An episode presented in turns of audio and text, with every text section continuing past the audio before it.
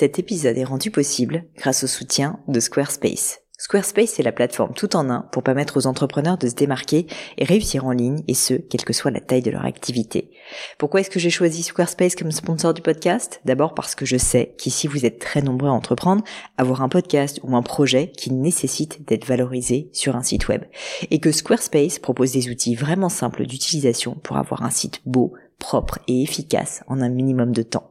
Quelques exemples de fonctionnalités, des templates de sites web personnalisables et adaptatifs pour créer des sites beaux et design en un temps record, l'outil email, le nerf de la guerre pour développer votre activité et communiquer avec vos clients, ou encore leur outil SEO intégré pour émerger sur Google sans être un produit métier. Alors si vous voulez donner à votre business toutes les chances de se développer, je ne peux que vous recommander d'aller sur le site squarespace.com. En plus, Squarespace vous offre moins 10% sur votre première commande de site web ou de domaine avec le code Pauline. N'hésitez pas et rendez-vous sur squarespace.com, code Pauline.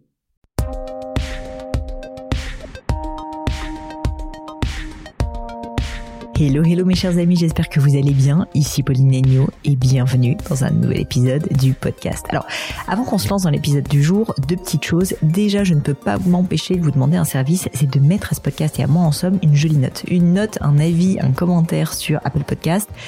Vous êtes hyper nombreux à écouter le podcast et même si j'ai la chance d'avoir beaucoup de notes, c'est vrai que ça m'aide énormément à donner toujours plus de visibilité à mon travail, peut-être à faire connaître autour de vous justement euh, ce podcast. Donc voilà, si vous ne l'avez pas encore fait, franchement ça me ferait hyper plaisir, je vous en serais très très reconnaissante. En plus, j'adore, je dois vous dire, lire ces commentaires. Donc je vais pas en parler pendant des heures, mais sachez que vraiment euh, bah, ça me ferait super plaisir et, euh, et que j'adore lire les commentaires qu'on fait sur mon travail. La deuxième chose que je voulais vous dire, c'est que vraiment vraiment, je sais pas si vous le savez, mais les messages que vous envoyez à mes invités leur font tellement plaisir. Donc continuez à le faire. Si vous êtes dit un jour ah bah il faudrait que j'aille féliciter telle ou telle personne, mais faites-le la prochaine fois. Je fais exprès à chaque fois de noter euh, leur contact sur LinkedIn, sur Instagram pour que vous puissiez euh, bah, parler à ces personnes. Et franchement, à chaque fois, à chaque nouvel épisode, les personnes que j'ai interviewées me disent mais c'est incroyable à quel point ta communauté est cool et bienveillante et nous envoient des messages positifs. Donc n'hésitez pas à continuer à le faire parce que je sais que ça leur fait méga plaisir. Voilà, c'est dit pour les petits euh, détails pratico-pratiques de la journée. Alors qui est-ce que j'ai choisi d'inviter aujourd'hui sur le podcast? Vous le connaissez peut-être. Son nom est Jean-Marc Dumontet. Né à Bordeaux, il est chef d'entreprise et producteur français de spectacles. Il possède quand même le théâtre Antoine, le théâtre libre, le point virgule, le grand point virgule, Bobino, le sentier des Halles, bref, il est sur tous les tableaux et il est notamment le producteur d'humoristes très réputés qu'il a d'ailleurs fait connaître comme Nicolas Canteloup, Alex Lux, pardon, Les Coquettes ou encore Lola Dubini. Vous allez voir, mes amis, qu'aujourd'hui, avec Jean-Marc Dumontet, vous allez avoir une leçon magistrale d'entrepreneuriat, mais aussi d'exigence et surtout de marketing. Vraiment, vraiment, je remercie Jean-Marc parce que les exemples très concrets qu'il a pu nous disséminer tout au long de cet épisode sont absolument fabuleux. Donc je vous invite à écouter cet épisode jusqu'au bout parce qu'il va nous livrer, en fait, au fur et à mesure de l'épisode, vraiment les recettes qui ont fait son succès dans un secteur pourtant extrêmement compétitif où en plus il n'avait rien, on va dire, pour euh, comme avantage compétitif initial puisqu'il ne venait absolument pas de secteur et c'est d'ailleurs euh, par ce biais qu'on a commencé la conversation. Mais je ne vous en dis pas plus et laisse place à ma conversation avec Jean-Marc Dumontet. Bonjour Jean-Marc. Bonjour Pauline. Merci mille fois de m'accueillir chez vous dans ce lieu assez magnifique. J'espère d'ailleurs que les personnes qui nous écoutent vont aller voir aussi les vidéos, comme ça on fera des petits plans en plus, vous pourrez voir euh, ce lieu assez incroyable. Jean-Marc, j'ai euh, pas mal potassé votre parcours qui est très dense parce que j'ai plein de questions pour vous. Et alors je suis tombée sur une citation de vous euh, où vous disiez... Faut se méfier déjà. Oui, bah, c'est pour ça que je, je, vais déjà vous demander si c'est une vraie citation de vous ou pas. On se méfie. Et il me semble que vous disiez venir d'une famille où vous étiez programmé pour être notaire. Ah oui, ça j'ai pu dire ça, parce que c'est la réalité. Alors justement, pourtant, le destin en aura décidé tout à fait autrement. J'ai essayé de bousculer un peu le destin, parce qu'on peut ça. tous bousculer le destin. Bah je pense que c'est un message qui va plaire à, à mon audience. Est-ce que vous pourriez me parler justement de votre enfance et surtout pourquoi est-ce que vous étiez programmé pour euh, pour être notaire et qu'est-ce qui a fait que vous avez bousculé autant aussi loin, de manière aussi lointaine le destin? Euh, mon père était notaire, mes deux grands-pères étaient notaires, mon oncle était notaire, ma tante était notaire, et je vous passe les grands-oncles. euh, donc depuis euh, depuis toujours, j'ai toujours pensé que je reprendrais euh, l'étude de mon père, et c'était pas, ça aurait pas été un mauvais choix. Et donc j'ai commencé même à faire euh, une maîtrise de droit. J'ai eu ma maîtrise de droit et puis oui, j'ai fait. Vous avez commencé Oui, quand même le processus. J'ai j'ai fait une maîtrise de droit, j'ai fait Sciences Po en même temps, et après la maîtrise de droit, il y avait un cycle de trois ans, l'école de notariat, et j'ai fait la première année, et c'est là où ça s'est vu euh, que je travaillais pas assez, parce que miraculeusement j'ai eu les écrits après la maîtrise de, de droit de cette première année de, de notariat, parce qu'avec un code civil, si vous êtes à peu près malin, on y arrive, et puis à l'oral, je suis tombé sur le droit rural. Et là, le droit rural, vous savez ou vous savez pas. Et donc clairement, je ne savais pas. Donc ça a signé un peu la fin de des espoirs familiaux afin que j'embrasse cette carrière de notaire. Euh, C'était une époque où je faisais aussi beaucoup de journalisme. Donc euh, au fond, c'est ça qui euh, qui m'avait dérangé. C'est pour ça que je me suis pas engouffré dans, le notariat. C'est que pendant mes études, j'avais la chance déjà de faire un double cursus droit et Sciences Po. Et en plus, je faisais beaucoup de journalisme. Donc je papillonnais beaucoup. Et cette curiosité euh, intellectuelle que suscite et provoque et nourrit le journalisme, j'avais un peu plus de mal à la rassasier en ne faisant plus que du droit et plus que, pourquoi pas, du droit rural.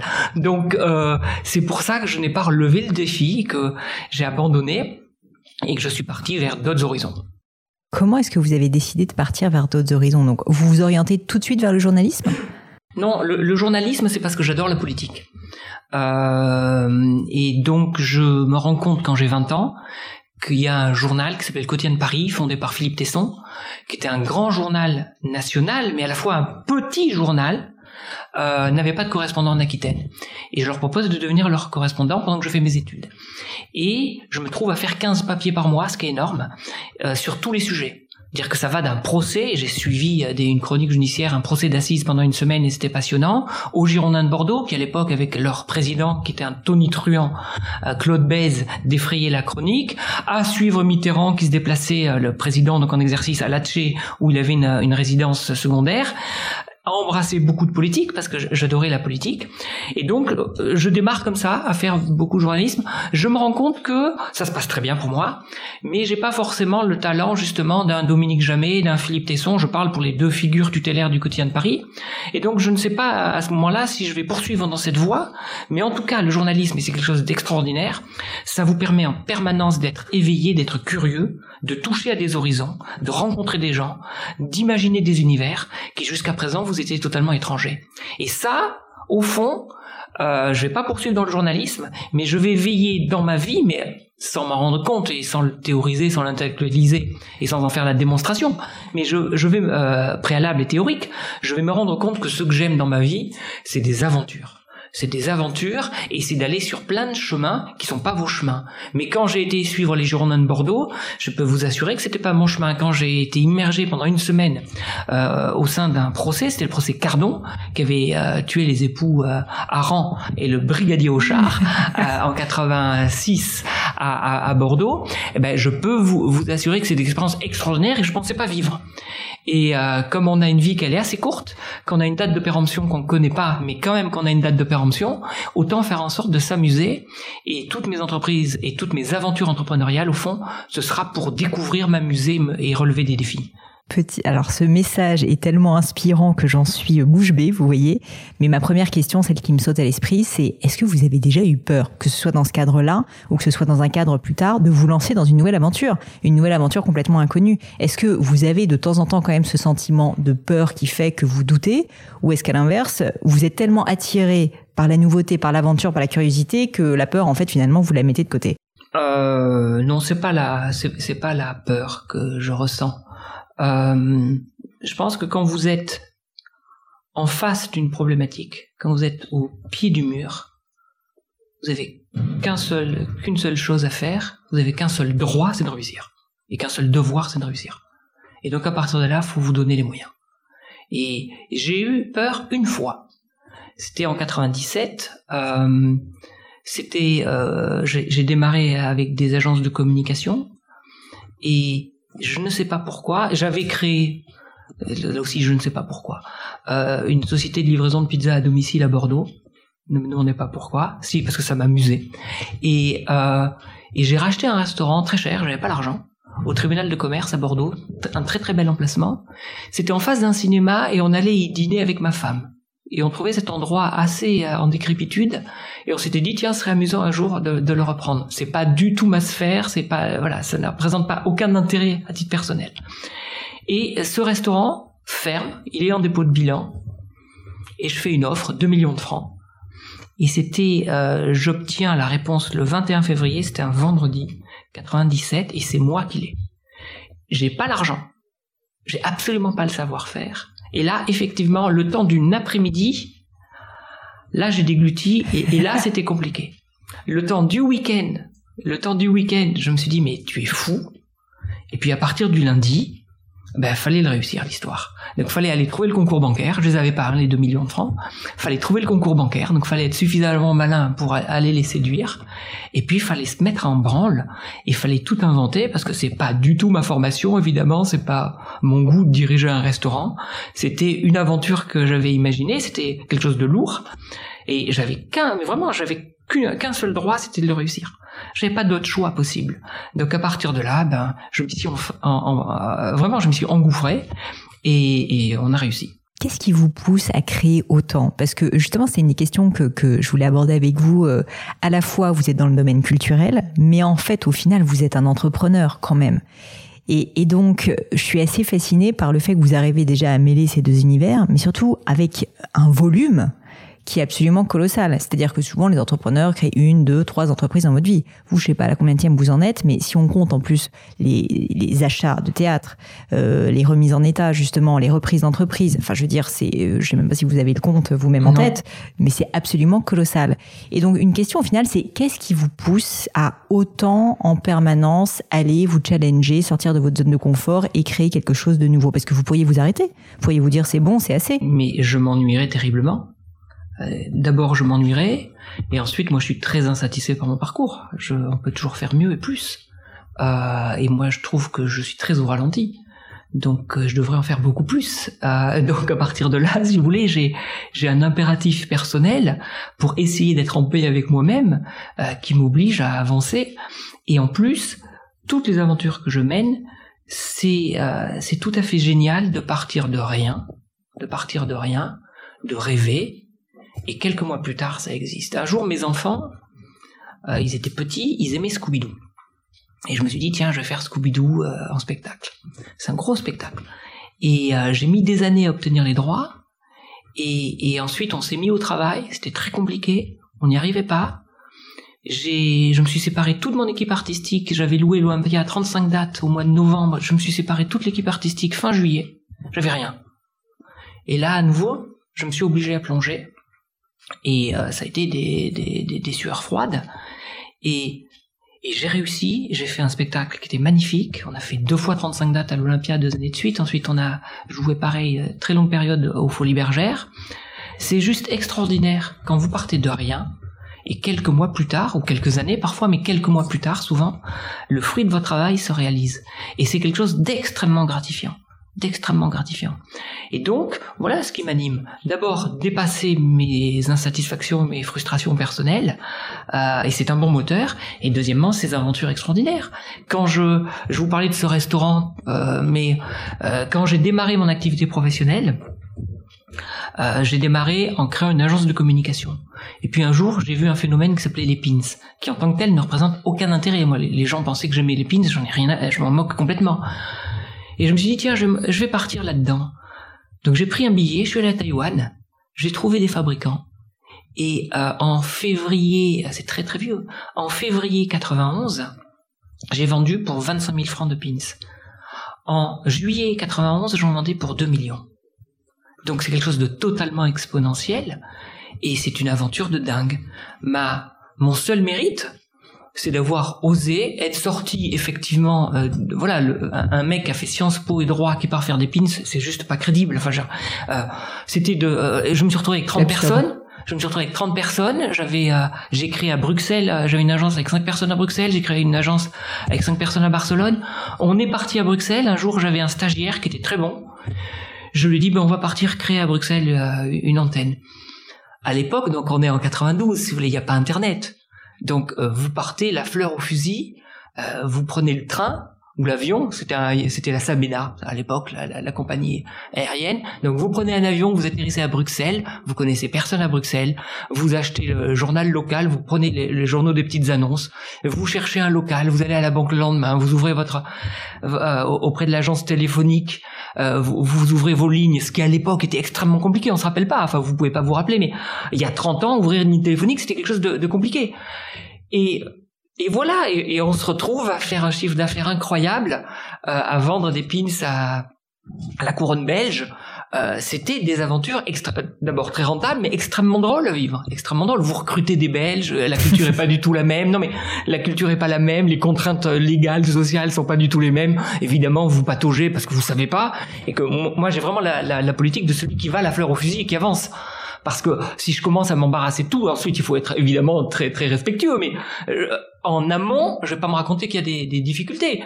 Euh, hier, on avait un Hier au, au, théâtre libre, on, on, avait une énorme gestion de, d'une opération euh, commerciale qu'on avait menée, et mes équipes me disent ça va être compliqué. Je leur dis non non c'est pas compliqué. On a un objectif. Donc le l'objectif c'est ça qui prime. Ensuite on trouvera toujours les moyens. On n'a pas le choix quoi. On n'a pas le choix. Et donc on a réussi notre opération sur, notre spectacle parce que j'ai dit on n'a pas le choix, on va trouver les moyens. On va trouver les moyens humains de gérer euh, cette opération commerciale qui avait remporté un franc succès. C'était très compliqué à gérer. On a trouvé. Le but c'était que ça marche. Voilà. Et moi je suis au fond euh, formaté sur le résultat tout le temps et c'est ça qui permet d'avancer. Vous avez déjà renoncé, Jean-Marc, à quelque chose? Euh, professionnellement, j'entends. J'ai j'ai j'ai peu renoncé. Il y a, des choses qui ne se sont pas produites comme je le souhaitais, mais non, j'ai peu renoncé. J'ai, peu renoncé, et, euh, je, pense surtout qu'il ne faut pas renoncer. Enfin, faut, faut jamais renoncer. C'est, vous qui êtes petit, c'est pas vos rêves. Donc, euh, il faut, euh, voilà, à, moi d'essayer d'être un peu plus grand pour avoir des rêves un peu plus grands. Mais non, je n'ai pas renoncé. La raison pour laquelle je vous posais cette question, c'est parce que finalement, entre persévérance et entêtement, il n'y a qu'un pas. Et une question qu'on me pose moi souvent en tant qu'entrepreneur, c'est à quel moment est-ce qu'il faut pivoter, à quel moment est-ce qu'il faut changer de voie, parce qu'en fait, juste, ça n'est pas la bonne opportunité. J'ai le sentiment que vous, vous avez le flair, le fameux flair de l'entrepreneur qui fait que vous sentez bah, cette opportunité des pins ou d'autres. Mais c'est vrai que c'est difficile. Qu'est-ce qu'on pourrait répondre à cette question? À quel moment est-ce qu'on sait que oui, il faut continuer, il faut persévérer et ne pas passer à autre chose parce qu'en fait, c'est finalement nager euh, dans le mauvais sens? Je crois que j'ai pas un trop mauvais jugement. Le flair, je sais pas ce que c'est, mais je pense que j'ai pas un trop mauvais jugement et que je sais prendre vite les décisions. Ensuite, je suis extrêmement entêté et extrêmement persévérant. Euh, mais je sais prendre, je crois, enfin, je, je, je crois que j'y vois à peu près clair, enfin que j'y vois tout le temps clair. Voilà, j'essaye ça, j'essaye. Ça veut pas dire je suis pas parfait, j'ai des, j'ai des échecs, mais je pense qu'il faut avoir cette lucidité. Mais je suis très très entêté. Voilà, je suis très entêté. C'est-à-dire que quand on a démarré avec euh, Cantlou, c'était impossible de réussir. C'était impossible de réussir parce qu'à l'époque, il y avait déjà quelqu'un qui s'appelait Laurent Gérard, qui occupait tout l'espace. Et Laurent Gérard était quelqu'un de, de grande qualité, incontesté, qui était chez Michel Drucker dans son émission quotidienne qui s'appelait euh, Studio Gabriel tous les jours. Et vous savez, c'était c'était l'époque où il y avait Céline Dion et on pensait que personne personne une grande voix ne pouvait pas exister à côté de Céline Dion. Ben au fond, on pensait que pour un imitateur, il pouvait pas y en avoir un deuxième. Et moi, je partageais pas ça. Je partageais pas ça. Et on a démarré avec Nicolas et ça a été extrêmement difficile. Il a fallu qu'on soit très tenace, très laborieux. Et euh, et je pense que j'ai eu le mon flair, ça a été d'être d'une exigence colossale avec Nicolas c'est-à-dire de nous interdire toute vulgarité, d'aller là où Gérard n'allait pas, donc d'aller embrasser des voix qu'il n'embrassait pas, et d'être extrêmement vigilant sur les textes. Et donc d'avoir une équipe d'auteurs aux côtés de Nicolas, parce que Nicolas, quand je l'ai rencontré en 97, je disais à Nicolas, tu m'envoies tous les jours un texte. C'était des fax à l'époque, et tous les jours il m'envoyait un texte. Et tous les 15 jours je montais, parce que j'étais à Bordeaux, je montais, donc c'est un truc très provincial, c'est-à-dire qu'on monte, je venais à Paris, et, et il me faisait ses nouvelles voix. Donc on était dans une logique de travail, dans un dans un milieu où beaucoup de gens travaillent, mais la logique du travail et du travail aussi rationnel, aussi je vais dire quasi militaire, est pas assez implantée. Et moi j'étais dans cette logique. Et on a commencé à réfléchir à un spectacle. J'ai fait travailler des auteurs que je pilotais. Et quand Nicolas commençait à répéter, je me rappelle très bien un jour, il me dit ah ben ça y est, là là on est bon. Et j'étais mais catastrophé. Et je dis à Nicolas mais là on a 8 sur 10 Nicolas, c'est pas mal. Mais si on n'a pas 12 sur 10, on peut pas réussir. Voilà. Et donc j'ai ce jugement là. Et c'est parce qu'on a eu cette exigence que, que Nicolas évidemment relayait, mais euh, je la portais aussi à côté de lui. C'est parce qu'on a eu cette exigence qu'on a créé ce truc invraisemblable qui est un autre imitateur aux côtés de, du number one qui était indétrônable et qu'on arrive à faire jeu égal. Euh, il faut prendre les bonnes décisions, c'est très important, mais il faut être très endetté, très persévérant. J'ai racheté que des théâtres qui étaient en dépôt de bilan. Voilà. J'ai racheté un théâtre, le, dernier que j'ai racheté, le Grand Théâtre, qui est le théâtre comédien, que j'ai rebaptisé Théâtre Libre, justement. Ça, ça fait partie des bonnes décisions. Et, et, et dont j'ai évidemment initié tout de suite une, une programmation à la hauteur. Et ce qui était un théâtre un peu maudit est devenu aujourd'hui un théâtre. Alors, la période aujourd'hui évidemment un peu particulière, mais jusqu'à ce qu'on ferme tous et qu'on sorte un peu de notre parenthèse, ce qui est le cas aujourd'hui, euh, j'ai fait renaître ce théâtre en deux trois ans de façon assez incroyable. Mais c'est du jugement, c'est du travail et c'est de l'exigence. Et, ça, c'est des mots clés euh, pour réussir parce que personne ne nous attend. Personne ne nous attend et que ça soit Pantelou ou le théâtre libre ou euh, une agence de com, il faut faire son trou et ça veut dire il faut être meilleur que les autres. Voilà. Et personne ne nous attend, on doit faire sa place, personne ne va nous aider, donc on doit redoubler d'efforts. C'est intéressant parce que je pense qu'il y a une image d'épinal comme quoi dans le secteur culturel, artistique, il y a du talent et puis il y a aussi un talent justement d'identifier, d'avoir ce flair. C'est pour ça que j'ai utilisé ce mot. Et vous m'avez euh, justement euh, un peu recadré en me disant non non, c'est c'est pas du flair, c'est du jugement. Et ça, je trouve ça très intéressant parce que je pense que ça s'applique aussi dans d'autres domaines. Euh, finalement, la capacité à avoir du jugement sur des opportunités et sur de l'exigence. J'aimerais rentrer un tout petit peu plus dans le détail parce que je trouve ça vraiment passionnant. Qu'est-ce qui fait, premièrement, que vous avez réussi à acquérir ce jugement? Est-ce que c'est quelque chose qui se travaille? Est-ce que c'est quelque chose d'inné? Et d'autre part, est-ce que vous auriez des exemples concrets de moments où vous avez exercé ce jugement pour qu'on comprenne euh, justement la, finesse, je pense, euh, que ça nécessite? C'est très compliqué parce que c'est en, permanence que le, jugement, vous devez, euh, vous devez l'opérer. on va reprendre un domaine artistique. Alex Lutz a eu un premier spectacle qui est génial. Et c'est toujours difficile pour un artiste de passer au deuxième spectacle. Et on avait réservé 14 Olympiens. C'était le 3 février 2018, sa première. Et on avait ce qu'on appelle du rodage. J'aime pas ce terme, mais un spectacle, il a besoin de mûrir, donc il faut bien le jouer. Donc on appelle ça du rodage. C'est un très mauvais terme parce que ça laisserait à penser que le spectacle n'est pas abouti. Non, un spectacle, tous les jours il mûrit, tous les jours il progresse, tous les jours il avance. Et, et Alex était bloqué. Alex était bloqué dans sa créativité. On s'est retrouvé à deux mois du spectacle où il n'avait pas écrit le spectacle. Et c'est le spectacle qu'il fait à cheval, qui est un spectacle sublissime. Et euh, je retrouve Alex juste avant de monter sur scène, c'était le 16 décembre 2017. Il est bloqué. Et il me dit, euh, j'en ai assez de faire rire, je veux plus faire rire. Et je lui dis, ben, très bien, tu vas écrire sur la dictature du rire. Tu vas écrire sur le doute. Et on a, on a parlé ensuite pendant dix jours. Et en dix jours après, Alex, il a été capable de, de, créer son spectacle. Et le 10 janvier, on avait trois dates à Blagnac. Le 10 janvier 2018, il avait son spectacle. C'est ça le jugement. C'était le, le rebond et la volonté. Au fond, c'est le jugement et la volonté absolue d'avancer et de trouver des solutions. C'est le, refus, c'est le refus de s'arrêter aux difficultés souvent quand des collaborateurs viennent me voir en me disant euh, voilà j'ai tel et tel problème je leur dis vous mettez le truc à l'envers je suis pas là pour gérer vos problèmes apportez-moi des solutions qui sont peut-être hasardeuses qui sont peut-être difficiles qui sont peut-être compliquées qui sont peut-être euh, utopiques mais c'est comme ça qu'on doit raisonner et c'est tout le temps le souci de trouver des solutions c'est ça le jugement. Et, ça, je pense que je l'ai. Quand j'achète un théâtre qui est en dépôt de bilan, il faut que je trouve les solutions pour le réinventer. Il faut que je trouve des solutions pour le réinventer. Voilà. Ça passe par un changement de nom, ça passe par des programmations différentes, ça passe. Il faut trouver les solutions. Il faut trouver les solutions. Et je pense que c'est ça le jugement. C'est ça. C'est d'être dans ce mode-là, de tout le temps trouver des solutions. Et, et si vous mettez dans ce mode, vous pouvez réussir. Ça veut pas dire que vous réussissez tout le temps, mais vous êtes beaucoup plus en capacité de réussir J'entends aussi toujours un mot en filigrane, c'est l'exigence. Le fait de ne pas s'arrêter assez bien à 8 sur 10, mais aller à 12 sur 10. Et ça, je pense que c'est quelque chose de très fort aussi, et qui fait la différence évidemment entre les excellents entrepreneurs et puis les autres, ceux qui essayent.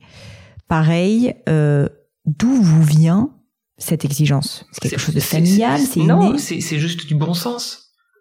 Mais c'est dur, c'est fatigant. C'est très fatigant. C'est très fatigant d'être exigeant tout le temps. Je suis en train de me dire, parce que je, je passe mon temps à être en rogne, euh, donc je passe mon temps à me dire, il faut que j'apprenne à gérer mes frustrations et que c'est ça mon défi maintenant. Mais mais oui, l'exigence elle est difficile, évidemment.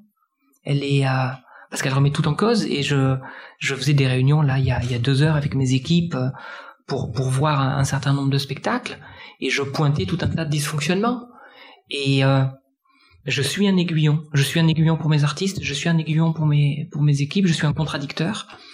Et euh, ouais, ça prend ça prend de l'énergie et c'est beaucoup plus facile de laisser couler les choses.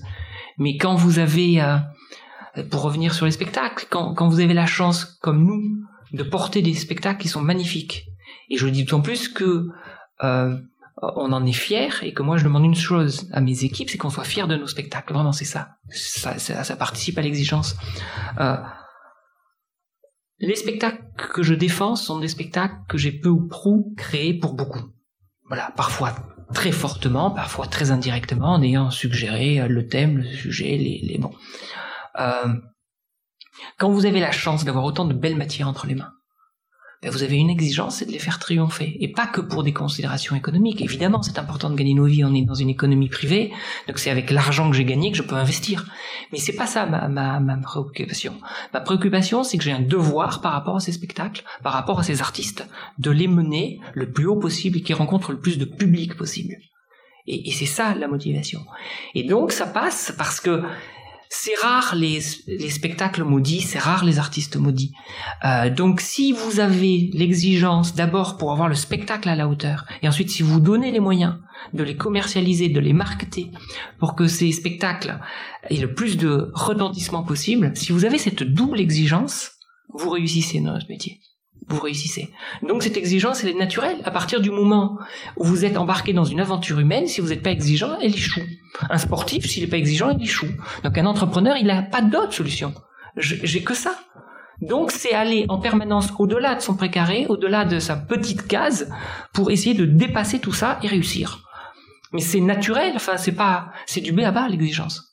C'est du béaba. Non mais quand j'ai quand j'ai euh, j'ai eu un journal économique pendant huit ans à, Bordeaux, qui était un mensuel, et, et donc j'étais rédacteur en chef de ce journal, et donc je relisais tous les papiers, et, et euh, j'avais un vrai souci d'exigence pour mes journalistes, parce qu'il fallait qu'ils créent de la matière et qu'ils apportent au lecteur quelque chose, parce que si j'ai pas ça, ben les gens n'achètent plus mon journal, ils se diffusent plus. Enfin, c'est c'est pas une vertu, c'est juste être malin.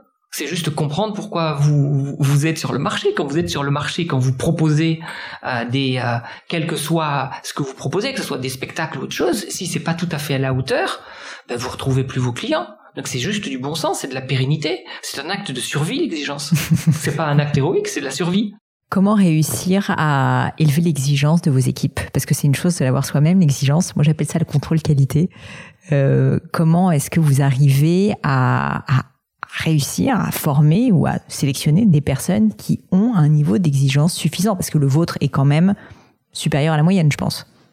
Euh, je pense que le patron montre l'exemple et qu'on a un devoir d'exemplarité absolue. Euh, donc c'est à moi de montrer l'exemple. Et à partir du moment où je peux rentrer vraiment dans le détail des choses et que je peux leur montrer ce qu'on attend et ce qu'on doit faire, euh, je pense que ça irrigue toute l'entreprise. Et ensuite, je pense que les, patrons, euh, dans les petites boîtes comme les nôtres, ils recrutent des collaborateurs qui leur ressemblent. C'est-à-dire des, des collaborateurs qui sont extrêmement impliqués, extrêmement mobilisés, extrêmement motivés et qui ont envie de bien faire. Parfois, ils sont. Euh, la semaine dernière, je disais à une de mes collaboratrices, là, vous avez été trop bonne élève. Vous avez été trop bonne élève parce qu'elle veut tellement bien faire que elle a subi des attaques et au lieu de prendre du recul sur son travail, elle, les a encaissées de plein fouet. Alors qu'elle n'était pas en tort, mais son, euh, sa volonté de bien faire la, la, mettez sur une, une mauvaise marque. je pense que on a des collaborateurs qui vous ressemblent on a des équipes qui vous ressemblent, en tout cas qui ressemblent aux exigences du, du, patron. Et puis parfois, c'est nos échecs aussi, parce que euh, l'avantage de l'entreprise, c'est que le patron, il est responsable de tout. Donc, si ça va pas assez vite, c'est pas la faute de vos collaborateurs, c'est votre faute. Si ça va pas assez bien, c'est votre faute. Vous avez, c'est très difficile, mais vous avez des équipes à driver, vous avez des équipes à mobiliser, à vous d'aller en tirer le meilleur c'est pas de leur faute, c'est de votre faute. Le, poisson, il pourrit toujours par la tête, donc c'est toujours la, faute du patron. Hier, on avait une problématique de, recrutement dans un de nos théâtres sur le poste de l'accueil. Et je disais à mon responsable que il délaissait beaucoup trop son encadrement. Donc, il attendait des gens que les gens soient débrouillards, et donc il avait recruté des gens débrouillards, mais qui correspondaient pas pour autant à nos critères de qualité. Donc, c'était à lui de se mettre en cause. Voilà, c'est toujours au patron de se mettre en cause. Euh, une équipe, elle doit être drivée. Si elle n'est pas drivée, s'il n'y a pas l'exigence, ça ne fonctionne pas. La première des exigences, c'est que le patron soit irréprochable. Il doit montrer l'exemple. Mais ensuite, le patron, il doit accompagner, il doit faire grandir. Et c'est pas les mêmes qualités. C'est pas forcément les mêmes qualités. Comment est-ce que vous avez appris à être entrepreneur? Vous êtes passé euh, d'abord de aspirant notaire à journaliste. Et non, c'était en même temps. C'était en même temps, voilà. Rédacteur en chef, à ensuite entrepreneur dans des domaines extrêmement variés, de la restauration au secteur artistique. Comment est-ce que ça s'apprend euh, de recruter, de manager, de financer des projets quand euh, bah, c'est pas les études qu'on a fait? Ça, c'est une question qu'on me pose également très souvent parce que je pense que beaucoup de gens sont persuadés que ça s'apprend par le biais d'études. Pas nécessairement. J'ai l'impression que vous en êtes un exemple frappant. Euh, moi, je savais rien. Je savais rien. Euh, j'avais fait droit et en, euh, j'avais fait droit et j'avais fait Sciences Po. À Sciences Po, il y a plusieurs options. Moi, j'avais pris service public. Donc, euh, normalement, c'est pour aller vers la haute administration. Euh, j'étais issu d'une famille où on n'aimait pas le monde de l'entreprise, on n'aimait pas le commerce. Les notaires, c'est des officiers ministériels. Donc, si vous voulez, ça, c'est un rapport avec l'argent qui est, enfin, en tout cas, dans ma famille, qui était assez distant. Et l'argent, c'était pas quelque chose de très correct, de très convenable. Euh, donc, j'étais, voilà, j'avais pas de, j'avais pas de background qui était favorable. Euh, quand vous avez une boîte, alors moi j'aime bien les maths, j'aime bien le calcul, je passe mon temps à calculer, je passe mon temps à, faire des vraiment voilà j'adore le calcul mental, je pense que je suis assez bon en calcul mental et euh, et cet après-midi je faisais la démonstration du, chiffre qu'on devait atteindre sur un spectacle. Euh, j'ai une très forte propension à absorber des chiffres. Moi, j'ai beaucoup de chance parce que j'ai une très grosse propension à, à absorber et à, et à, digérer, à manger des chiffres tout le temps, tout le temps, une grande mémoire des chiffres. Euh, et j'ai une certaine facilité à embrasser des domaines artistiques. Euh, et je pense que les deux sont indispensables. Parce que quand vous avez des beaux projets, votre devoir c'est de les défendre. Donc c'est d'avoir des logiques d'entreprise pour les mener le plus haut possible. Et ça, c'est des vraies logiques d'entreprise. Euh, le monde de l'entreprise, c'est quelque chose d'extrêmement simple. Extrêmement simple. Il faut vendre plus que ce que ça nous coûte. J'ai dit il faut vendre. Donc ça veut dire que vous devez être obsédé par la vente. Et ensuite, il faut euh, que ça rapporte plus que ça nous coûte. Donc quand je rachetais mes théâtres, je regardais ça à plat. Je me disais combien ça coûte à l'année le théâtre, combien ça devrait coûter, quelles sont les économies que je dois accomplir, pour que dans mon business plan, mais que je fais en un quart d'heure, hein, c'est pas c'est pas sorcier, euh, ça soit réaliste. Voilà. Et quelles sont les décisions que je prends? Quand j'ai racheté Bobino, Bobino coûtait 1,7 million, 1,8 million par an à perte. Euh, non, à rien faire. Euh, voilà, les coûts fixes, c'était 1,7 million, 1,8 million. Je me suis dit, est-ce que tu peux faire Bobino 1,2 million Donc j'ai travaillé, j'ai reçu les entreprises qui faisaient le nettoyage, j'ai reçu, euh, j'ai revu le contrat d'assurance, j'ai vu tout. J'ai vu tout, ça va très vite, vous savez, hein, c'est en 24 heures tout est fait. Voilà, j'ai vu tous les postes. Et je me suis dit, je peux arriver à un million deux. Maintenant, comment j'arrive à ce million deux Avant de racheter Bobino, j'ai embauché quelqu'un pour faire du développement commercial, pour faire de l'événementiel. Il n'y avait pas d'événementiel à ce moment-là à Bobino. Pour louer ma salle au moment où il n'y aurait pas de spectacle parce que je pensais que c'était une source de jugement, de, de, euh, de gisement de, ressources très importantes. Voilà, c'est ça le jugement dont on parlait tout à l'heure. Mm. C'est y voir clair tout de suite. Ça coûtait 1,7 million ou 1,8 million, ça doit coûter 1,1 million, 1,2 million. Maintenant, comment, comment je trouve des ressources en face? Mes ressources, c'était multiplier les créneaux, qui est plus qu'un seul créneau à 21h. Donc il y a un créneau à 19h, il y a un créneau à 21h, il y a des spectacles pour enfants, et il y a de l'événementiel en plus. Voilà, limiter mes risques sur les spectacles en multipliant les spectacles. C'est aussi simple que ça. Et ensuite, c'est avoir la rigueur de suivre parce que quand vous recrutez à quelqu'un qui doit faire du développement commercial, c'est tous les soirs dans votre bureau, c'est tous les soirs le compte rendu. C'est comme hmm. ça que ça marche. Et j'ai lancé Bobino, donc qui sortait d'un quasi dépôt de bilan. Euh, le, le, le, propriétaire avait perdu beaucoup d'argent, n'avait pas déposé de bilan. Il avait eu, euh, c'est tout à son honneur, il, il avait planté personne, mais c'était une entreprise très déficitaire. Et donc j'ai relancé avec juste du bon sens. Et l'entreprise, c'est juste du bon sens. Mais tout de suite, quand je suis arrivé euh, dans le monde de l'entreprise, je me suis rendu compte à quel point le commerce était essentiel. Et je me suis rendu compte, euh, quand j'ai racheté un journal en dépôt de bilan, donc qui s'appelait Objectif Aquitaine, euh, ce journal économique dont je parlais pendant huit ans, je me suis rendu compte que toutes les entreprises ont la même problématique. Elles n'ont pas assez de clients. Et les entreprises ne passent pas assez de temps à aller chercher des clients. Et dans notre métier artistique, on sait faire des spectacles. On, d'ailleurs, on ne travaille jamais assez pour faire des spectacles. Moi, j'essaye de travailler beaucoup sur, sur les spectacles parce que c'est eux vraiment qui créent la demande. C'est les spectacles qui créent la demande. Donc, je travaille beaucoup sur ça, mais ensuite, je travaille beaucoup sur la façon de commercialiser pour rencontrer le plus de public possible. Donc, une entreprise, c'est très simple. C'est connaître ses charges fixes, mettre en place ensuite des équipes euh, pour avoir des ressources notamment commercial. Et dans tout ce que j'ai fait, j'ai toujours mis du commerce. Vous auriez un exemple qui vous vient à l'esprit d'une euh, bah, d'une de, de, vos aventures commerciales qui aurait été euh, les plus intéressantes euh, à expliquer? Comment est-ce que vous avez fait concrètement pour avoir ces clients? Quelque chose peut-être qui sort de l'ordinaire, quelque chose où vous avez dû innover pour aller chercher de nouveaux clients Innover, non, mais ma première grande expérience, au fond, on va repartir sur la, l'histoire des, des pins, ma première grande expérience commerciale, c'est que on sent qu'il y a un mouvement euh, et je me mets à recruter 10 ou 15 commerciaux. J'ai jamais encadré de commerciaux. Et je leur dis, vous avez un seul impératif, c'est passer 80 appels par jour. À l'époque, il n'y a pas Internet, on est en 91, 92, mmh. donc c'est les pages jaunes. C'est les pages jaunes parce qu'on allait chercher les entreprises. Et j'ai une, et au fur et à mesure, on affecte. Donc, euh, bah, X va prendre Poitou-Charentes, X va prendre euh, euh la euh, la Meurthe-et-Moselle, enfin j'en sais rien. Et, et j'ai une jeune femme, j'ai une jeune femme, on lui confie le Haut-Rhin où il y avait les outils Wolf, et au bout d'une semaine, elle signe pour 250 000 pins.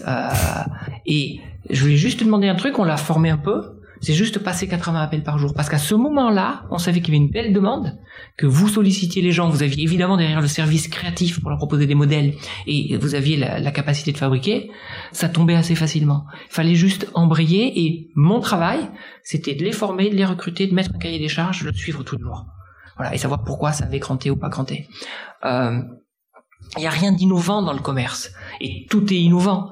Euh, quand on a fait Cantou, au tout début, euh, c'est intéressant d'avoir des expériences culturelles où il y a du commerce. Ma difficulté, euh, quand on a fait notre première scène en 2001, c'était pas de trouver des payants, c'était de trouver des invités. Parce que quand vous rentrez dans une salle, si la salle elle est vide, hmm. ça ne marche pas. Or le public n'est pas curieux. Le public, c'est normal. Euh, aucun public, mais c'est pas le public, c'est le consommateur n'est pas curieux.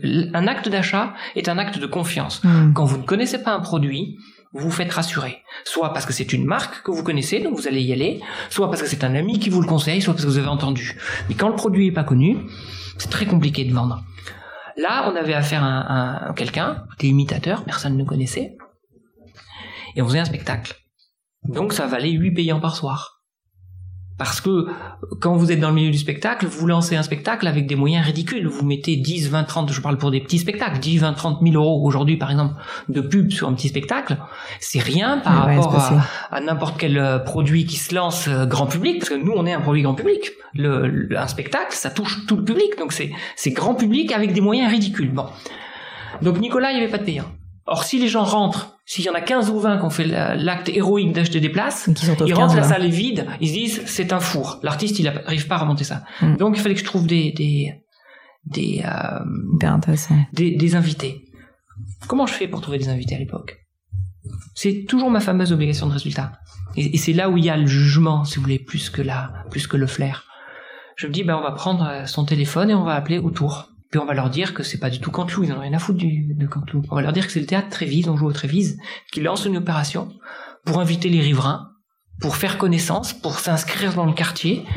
Et donc, euh, on, les invite. Parce qu'on se dit, euh, je me dis, si les gens viennent euh, de la rue d'à côté, ils viendront facilement. Le spectacle était à 22h15 en plus. Ils viendront facilement. Et donc, on les fait venir comme ça. Et puis au bout d'un moment, bah, le cercle s'élargit de plus en plus. Donc les gens ils viennent de moins en moins.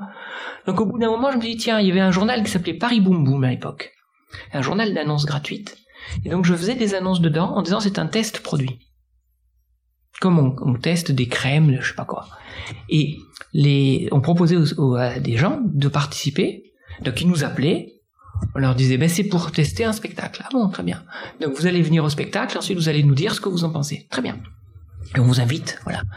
Et voilà, c'est des astuces c'est des astuces et c'est comme ça. Une leçon magistrale de marketing surtout. Ouais, et, c'est comme ça, si vous voulez, que j'ai fait venir des gens au spectacle, que derrière ces gens-là, on les rappelait, ils avaient beaucoup aimé le spectacle, on faisait nos premiers fichiers. Hmm.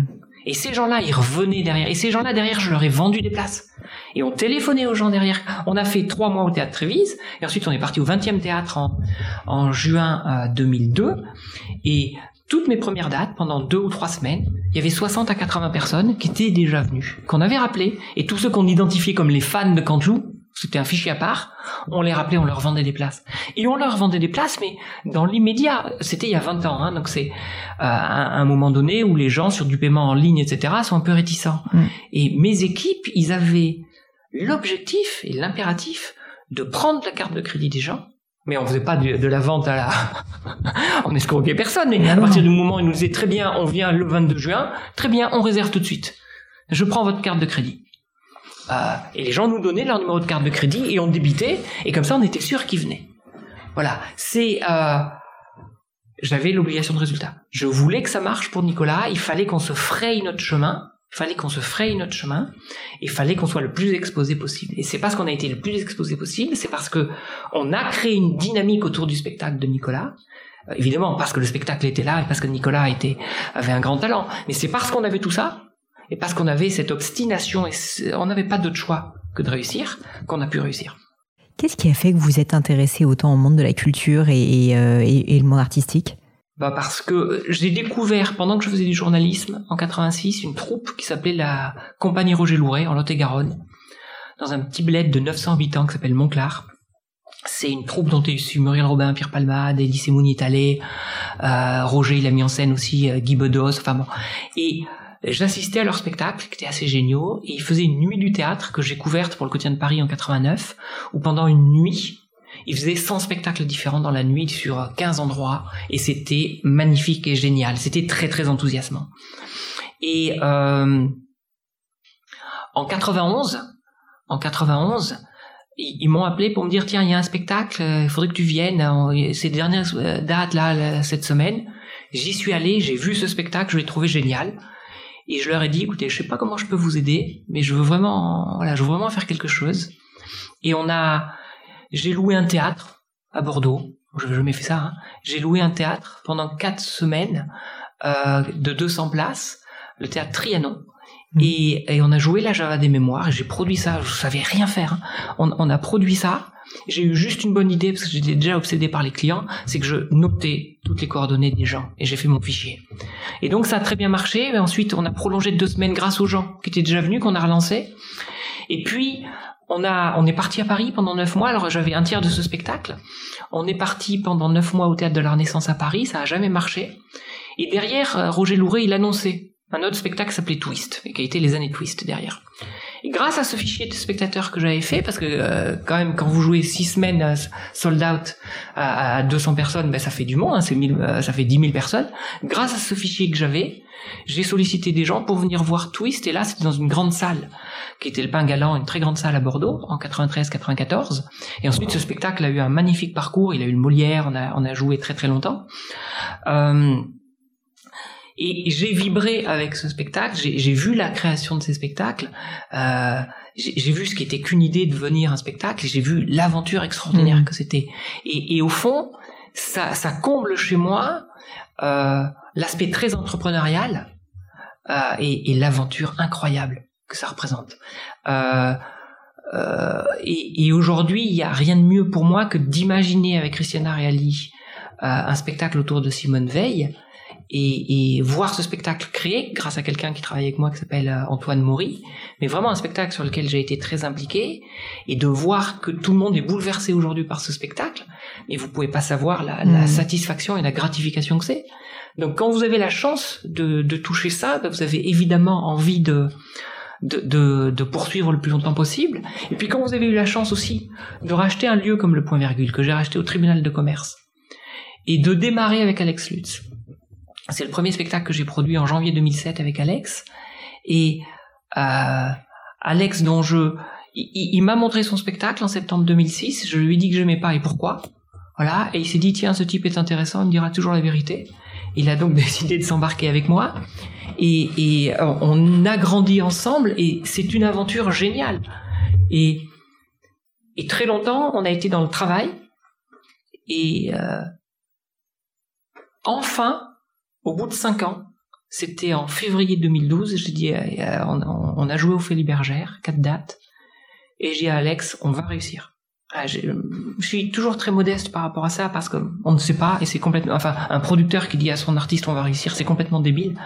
Euh, c'est chimérique et c'est mensonger et ça peut créer des désillusions. Mais euh, on a beaucoup travaillé, on a beaucoup progressé. Lui, c'est un immense artiste et voilà, quand vous avez ces aventures-là et quand vous avez cette vibration-là, parce que mais qu'est-ce que c'est joyeux, qu'est-ce que c'est enthousiasmant quand vous avez une salle qui vibre, une, une salle qui est heureuse, une salle qui est épanouie, enfin quel, moment de grâce absolue. Donc c'est euh, c'est un secteur qui m'a tendu les bras, j'allais dire naturellement, au travers de toutes les vibrations que j'ai ressenties et de toute la J'aime pas ce terme de passion, mais vraiment ça m'anime. C'est c'est c'est tellement de griserie personnelle. Mm. Voilà, quand vous avez une salle debout, vous êtes tellement payé. Vous êtes tellement payé. Vous, vous êtes tellement légitimement fier, c'est de vous à vous, hein. il y a personne qui le sait, mais vous êtes tellement légitime fier, légitimement fier de, de tout ce parcours. Euh, quand on a créé un spectacle autour du thème du pardon, un magnifique spectacle avec Thierry Lhermitte, les fleurs de soleil, voilà, ça naît d'une idée, ça naît d'un échange avec Thierry. Euh, on y travaille énormément, on a plein de difficultés, on les dépasse, on les surmonte, et tout à coup les gens sont bouleversés, mais quelle chance quoi Quelle chance, c'est normal que je persévère. Il y a un mot qui me vient à l'esprit, enfin plutôt deux, c'est l'honnêteté intellectuelle.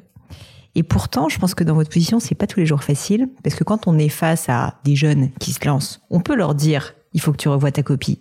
Mais quand on est face à des personnes qui ont déjà réussi, alors même si vous êtes maintenant leur ami, j'imagine, continuer à leur dire des choses difficiles, ça doit pas être simple. Et je voulais savoir, parce que j'ai l'impression que vous continuez à avoir cette honnêteté intellectuelle, euh, si vous auriez des conseils à nous donner justement pour ne pas céder à la tentation de dire non mais ça va aller, je te, laisse, ou résister à quelqu'un qui bah, finalement peut être un peu impressionnant et à qui on n'a pas envie de dire des choses difficiles? Je pense que euh, il y a des questions de d'expérience. Euh, moi, j'ai toujours été un contradicteur et c'est ça qui m'intéresse. Parce que je pense que c'est comme cela qu'on progresse tous, quel que soit le métier. Euh, et en particulier dans le monde artistique. Et c'est très très dur d'être sur scène. C'est très très dur d'être sur scène. C'est très très dur de jouer sa peau tous les jours. Parce que vous êtes seul. Mm. Et un soir, vous pouvez avoir la grâce, le lendemain moins. Euh, et vous avez besoin, et, et vous ne savez pas, et vous ne savez pas, et vous êtes incapable. Les artistes sont rarement capables de se juger. Pour une raison simple, ils sont pas dans la salle. Donc ils peuvent avoir une perception complètement fausse des choses. Donc, euh, dans notre métier, on a un rôle mais essentiel à jouer. Essentiel. Si vous voulez bien faire votre métier, vous n'avez qu'un devoir, c'est le faire Hmm. et le dire, et d'avoir cette honnêteté intellectuelle. Ensuite, ça peut être en plus votre marque de fabrique. Je discutais hier avec un metteur en scène avec qui je travaille, mais qui sur un autre projet m'a- m'avait demandé euh, de, venir, et donc j'ai été sévère avec son spectacle. Mais je pense que vous êtes sévère avec les gens que vous aimez. Vous êtes sévère avec les gens qui ne vous indiffèrent pas. Vous êtes sévère avec les gens parce que vous avez envie qu'ils progressent ou que leur projet s'accomplisse. Si, si vous vous en moquez des gens, Hmm. Vous leur dites rien. Moi, il m'arrive à certains parce que j'ai pas d'enjeu, j'ai pas d'affect, parce que j'ai pas de Enfin, pour plein de raisons. Mais je vais pas leur dire le, le, fond de ma pensée parce que je travaille pas forcément avec eux, euh, que je sais qu'ils peuvent mal vivre l'histoire, mais c'est pas pour moi. C'est c'est pour pas les déranger que je peux avoir un peu de poids, donc ça peut les dégoûter de, de leur aventure. Donc sur certains, je je vais pas le dire, mais la plupart avec qui je suis en affection ou avec qui j'ai été en, en, en, travail et on a été en, en affinité, c'est la moindre des choses de leur dire. C'est comme ça qu'ils progressent. C'est comme ça qu'ils avancent. Et euh, et tous les artistes avec qui je travaille, oui, je leur dis souvent. Alors certains, ils sont, certains, vous vous rendez compte au bout d'un moment que de toutes les façons, ils sont totalement impervéables, que ça les déstabilise et qu'ils sauront rien en faire. Donc au bout d'un moment, vous vous abdiquez un peu. Mais c'est parce que vous voyez que le chemin de progression n'est pas possible. Hmm. Mais ça ne veut pas dire qu'ils vont pas réussir, mais ça veut dire qu'ils ne peuvent pas l'entendre. Parce que, comme je, je, vous parlais de la fragilité euh, que ça représente pour un artiste sur scène, certains ils sont pas capables d'affronter un, discours de, contradiction. Donc au bout d'un moment, ils ferment, ils ferment, ils ferment, ils ferment la porte et vous vous rendez compte que ça n'apportera rien. Donc tant pis, mais c'est c'est souvent ceux qui vont pas progresser. Et puis il y en a d'autres, ben oui, ça peut être rude. Euh, il y en a certains qui, euh, voilà, moi j'ai eu des grandes formules avec certains artistes. Euh, certains, je leur ai dit que c'est pas ça que j'ai acheté. Voilà, c'est pas ça que j'ai acheté ou d'autres, je leur ai expliqué que la, euh, ils sont pas à la hauteur de la billetterie. C'est-à-dire que j'ai des spectacles qui marchent très fort mais qui me satisfont pas. Donc je leur dis euh, voilà, vous n'êtes pas à la hauteur de la billetterie. Donc euh, vous y allez pas de main morte. Oui, mais c'est devenu des, des phrases qui, qui, dix ans après, les, les, amusent beaucoup, mais sur le moment, ils l'ont caissé. Mais à la fois, euh, il faut affronter tout ça. Enfin, il faut voir la vérité en face aussi. Oui, il faut voir la vérité en face. Moi, moi, je suis, moi, je suis leur allié. Je suis leur allié. Hmm. Je suis leur allié. Quand, quand je, euh, je travaille avec un groupe qui s'appelle Les Coquettes, euh, ben, la première fois où je les ai vus, j'ai été très critique. Et là aussi, elles ont eu l'intelligence de se dire, bah, tiens, ce type qui critique, il, va nous challenger par la force des choses. Alors que s'il est juste euh, béat d'admiration, ça ira pas très loin. Euh, mais il y a, y a, des artistes avec qui euh, ça s'est pas mal passé, mais on a arrêté de collaborer ensemble parce qu'ils, euh, je les bousculais trop et c'est c'est audible c'est pas forcément enfin ils n'avaient pas tort. Enfin mmh. je, euh, pas le feedback chacun chacun a sa vérité. Si s'ils sont pas capables et c'est leur droit le plus légitime et c'est pas du tout péjoratif quand je dis ça mais s'ils sont pas capables d'entendre les critiques euh, je suis pas le bon interlocuteur. Moi j'ai moi j'ai envie qu'on puisse s'apporter qu'on puisse s'apporter et, qui, et que on progresse ensemble. Est-ce que vous avez déjà été face à des artistes qui étaient euh, en perte de confiance en eux? Et donc qui avaient besoin au-delà de la critique qui est constructive, aussi d'être euh, non pas valorisé, mais en tout cas de, de retrouver voilà euh, une confiance euh, pour. On a tout le temps ça. Et ça, qu'est-ce que vous faites quand vous êtes face à cette situation? Quand vous êtes face à quelqu'un qui est un peu brisé, qui est un peu blessé? Parce que la critique, le problème, c'est qu'elle... Euh, ils sont pas, pardon, ils sont pas brisés par la critique. Ils sont brisés par leurs doutes. Mm. Ils sont brisés parce que c'est difficile. Ils sont brisés parce qu'ils ont le sentiment que ça n'accroche pas. Ils ont brisé, ils sont brisés parce qu'ils considèrent que le public ne répond pas assez nombreux. Ils sont brisés pour plein de choses. Ils sont brisés par leurs inquiétudes parce que c'est un métier très angoissant. Qu'est-ce que sera demain? Euh, euh, Donc il faut les rassurer sur ça. Il faut les rassurer sur ça. Il faut pas leur raconter d'histoire, mais il faut les rassurer sur ça. La critique les brise pas. La critique, c'est à un moment donné pour construire, pour construire et améliorer un spectacle. Je vous parlais des coquettes. Elles sont à l'affiche depuis septembre.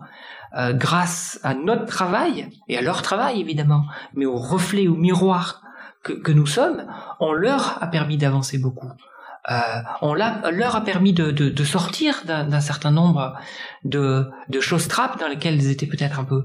Mais parce qu'elles s'en rendent pas compte quand vous êtes en train de créer quelque chose, vous avez le nez dedans. Nous, on a le recul. Nous, on est dans la salle.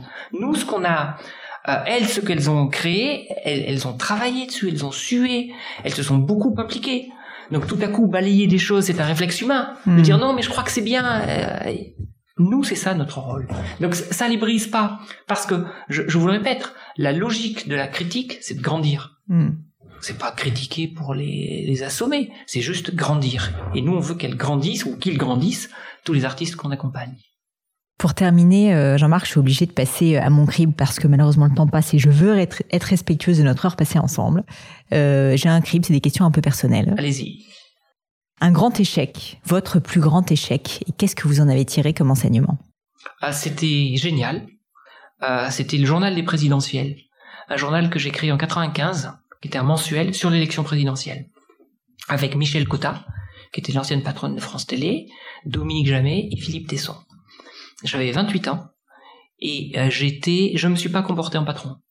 C'est-à-dire que euh, j'avais en face de moi des sommités et j'étais impressionné. Mm. Et donc, mon rôle de patron, je l'ai pas joué. Qu'est-ce que ça veut dire? Bah, ça veut dire que j'aurais dû être beaucoup plus exigeant avec eux. Mais comme j'étais impressionné, Mm. euh, j'avais eu euh, cette idée qui était une idée géniale, enfin très simple, hein, totalement banale, mais assez euh, qui avait rencontré le, le- le public sur le numéro 1. On avait vendu 38 000 exemplaires, ce qui est beaucoup, euh, sans rien. Enfin, moi, j'étais, euh, j'étais rien. j'avais pas- l'idée L'idée, c'est un journal qui chronique tous les mois l'élection présidentielle. Voilà, donc ça a démarré en octobre 94 pour faire l'élection présidentielle de 95. Et je me suis rendu compte que j'avais pas été le patron. Et donc, comme j'avais pas été le patron, comme il n'y a pas de patron, ça peut pas marcher. Et, ça a été un déclic très important pour moi. Voilà, d'analyser cet échec qui était très douloureux, euh, parce que je croyais beaucoup en ce projet. Il a avorté au bout de trois numéros pour plein de raisons, mais euh, la principale, c'est que j'avais pas euh, joué mon rôle. Vous avez été trop conciliant avec des personnes qui vous impressionnaient. Vous savez, ce, ce journal était fondé sur quelque chose de très simple que devait m'obtenir euh, une des trois, un des trois grands journalistes qui était, qui travaillait avec moi. C'était une interview de François Mitterrand. François Mitterrand qui était président sortant, malade, et ça aurait été un événement. Et comme je n'avais pas les moyens de faire de la promotion, il fallait qu'éditorialement, toujours cette exigence, il fallait qu'éditorialement, je, sache susciter un vrai désir. Et on n'a jamais eu cette interview de Mitterrand. Et si on avait eu cette interview de Mitterrand, il est évident que ça aurait changé la face de ce journal. Et un des journalistes qui devait accomplir cette interview, qui a vu la promesse de Mitterrand, n'a pas été foutu de le relancer de façon efficace. Et, et moi, par respect pour euh, cette Mm. immense euh, personnalité, euh, par respect, parce que c'était un rêve éveillé d'avoir mon comité éditorial avec les trois et moi. Voilà, c'était même saugrenu pour moi. Donc je me suis pas mis à la bonne place. Donc c'était un échec retentissant, mais très très très intéressant, très constructif. S'il y avait quelque chose à refaire dans votre vie personnelle, professionnelle, qu'est-ce que vous referiez différemment? Je serais arrivé à Paris beaucoup plus tôt. Je suis arrivé à Paris très tard, il y a dix ans, et euh, parce que j'avais mes enfants à Bordeaux, parce que je je euh, voilà, euh, je serais arrivé beaucoup plus tôt. Qu'est-ce que ça aurait changé? J'aurais beaucoup plus de théâtre aujourd'hui. Vous en avez déjà pas mal? On a les théâtres sont euh, euh, l'objectif d'avoir plusieurs théâtres, c'est pas les empiler, c'est que c'est des terrains de jeu extraordinaires. C'est que quand vous avez des théâtres, vous êtes obligé d'avoir des projets. Hmm. Et ça, c'est génial. Voilà. Et quand vous avez le théâtre, c'est un élément déclencheur très très fort pour avoir des projets. Donc euh, voilà, j'aurais dû venir beaucoup plus tôt à Paris. C'est drôle parce que dans un monde où tout le monde est plutôt en train d'envisager de quitter Paris, vous êtes à contre-courant. Je suis à contre-courant. Euh, Est-ce qu'il y a une maxime, une citation, des mots euh, qui vous parlent au quotidien que, que peut-être vous vous répétez euh, régulièrement? Non, il y a, il y a, il y a rien que j'essaye de, de, de m'auto-infliger ou, de, ou pour me convaincre. Euh, Il y, a, il y a juste euh, que le monde est génial, notre époque est extraordinaire. On a une chance insensée d'être né dans ce pays. On a une chance insensée d'être né dans ce pays. Et je suis très très en colère aujourd'hui euh, contre euh, contre Zemmour et tous ses affidés et, et tous ces jeunes blancs issus des quartiers bourgeois qui sont nés avec une cuillère d'argent dans la bouche et qui se rendent pas compte à quel point ce sont des privilégiés et à quel point c'est dur pour des petits gamins de banlieue, pour des jeunes migrants. Et que ces petits blancs là qui sont nés euh, avec une cuillère dans la bouche et qui habitent les beaux quartiers et qui ont des discours épouvantables sur l'autre, ils se rendent pas compte juste que c'est des archi privilégiés et qu'on est archi privilégié d'être né dans ce grand pays, un pays riche, un pays démocratique et un pays heureux qu'est la France. Donc ça c'est pour des co- considérations d'ordre politique et pour des considérations d'ordre personnel, c'est que on peut tous se faire une place. Personne ne nous attend. Et, et, euh, et la vie, elle recommence tous les jours. Tous les jours. Il n'y a rien de figé. Il n'y a rien de figé. Tous les jours, c'est pas après le confinement qu'il faut s'inventer. On peut se réinventer tous les jours. La vie, elle recommence tous les jours. Il n'y a aucune fatalité. On joue sur scène tous les jours. on joue sur scène tous les jours et tous les jours on crée de nouvelles choses. J'allais vous demander justement, c'est une de mes questions, est-ce que vous avez une croyance qui est controversée, c'est-à-dire bah voilà une une conviction euh, politique ou pas d'ailleurs, euh, qui euh, n'est pas unanimement partagée? Déjà, le fait de dire qu'on vit dans une époque formidable euh, est génial. Ça, c'est assez controversé, je pense. C'est c'est terrible parce que c'est c'est pas controversé, mais ça paraît saugrenu. Ouais. Ça paraît saugrenu. C'est-à-dire que on est dans le fantasme d'une époque qui n'a jamais existé et qui est mieux, alors que c'est juste extraordinaire. Voilà, on, vit une époque extraordinaire, une époque d'émancipation hallucinante. En 50 ans, les sociétés se sont ouvertes de façon incroyable, mais incroyable. Le nombre de gens qui font des études, l'espérance de vie, l'accès aux soins, l'égalité homme-femme, enfin tout ça, c'est des progrès mais prodigieux. La l'émancipation individuelle. Avant, vous aviez le carcan de la famille, c'est-à-dire que vous deveniez notaire, vraiment. Mm. Enfin, vous aviez le carcan de la famille, vous avez le carcan de la religion, vous avez le carcan de, de l'endroit où vous étiez né. Aujourd'hui, tout est possible. Tout est possible. Et, et donc, c'est une époque extraordinaire et on l'a passé en tête. Et qu'est-ce qui fait pour vous qu'on l'a pas en tête? Parce que je pense que la liberté est quelque chose de compliqué la liberté, c'est quelque chose qui terrorise. Et que avant, nos carcans étaient rassurants. La liberté, elle est fragilisante.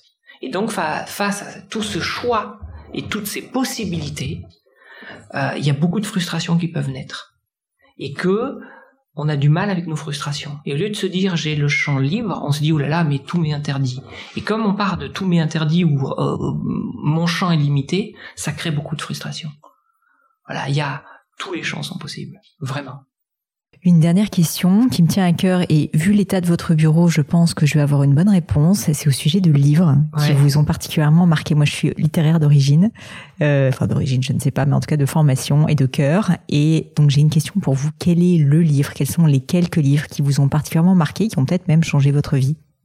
Changer ma vie, pas forcément. Moi, je lis beaucoup de de, de livres économiques euh, ou de sociologie ou de euh, un en particulier qui vous a Il y a un livre que j'ai adoré qui s'appelle euh, c'est technique hein, qui s'appelle Le droit sans l'État de Laurent Cohen-Tanguy sur la formation du droit en France et aux États-Unis. Voilà.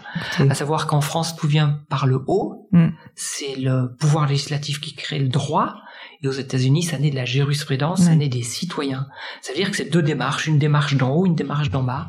Et moi, je crois à la société foisonnante. Je crois très très fortement à l'individu. Moi, l'ingéniosité humaine est quelque chose mais qui me sidère. Quand, quand vous parlez avec les gens qui sont en train d'embrasser aujourd'hui les programmes spatiaux, quand vous parlez avec des gens qui créent des start-up pour envoyer là des, des, navires spatiaux euh, sur la Lune, qui sera la base arrière pour aller sur Mars, et que leur horizon c'est 24-25 pour s'arrimer à la Lune et mettre en place leur camp de base, euh, vous vous dites que c'est enfin à nouveau c'est une époque euh, tout à fait extraordinaire avec des, des, champs de possibles incroyables. Et ça c'est la force des individus. Et euh, l'individu a des ressources hallucinantes. Et donc ce, voilà ce, ce livre le, le, le droit sans l'État de dans Laurent Cohen-Taniguy m'a marqué pour ça. Parce que il met l'individu au centre. Mm. et je crois vraiment je crois vraiment à ça. Un autre livre peut-être dans un domaine plus artistique ou littéraire? Dans un domaine plus artistique ou plus littéraire non moi je suis beaucoup sur les livres beaucoup sur les livres. Avec Thierry Lhermitte, Thierry Lhermitte, par exemple, il, m'achète des livres de probabilité. Ah. Voilà. Donc, euh...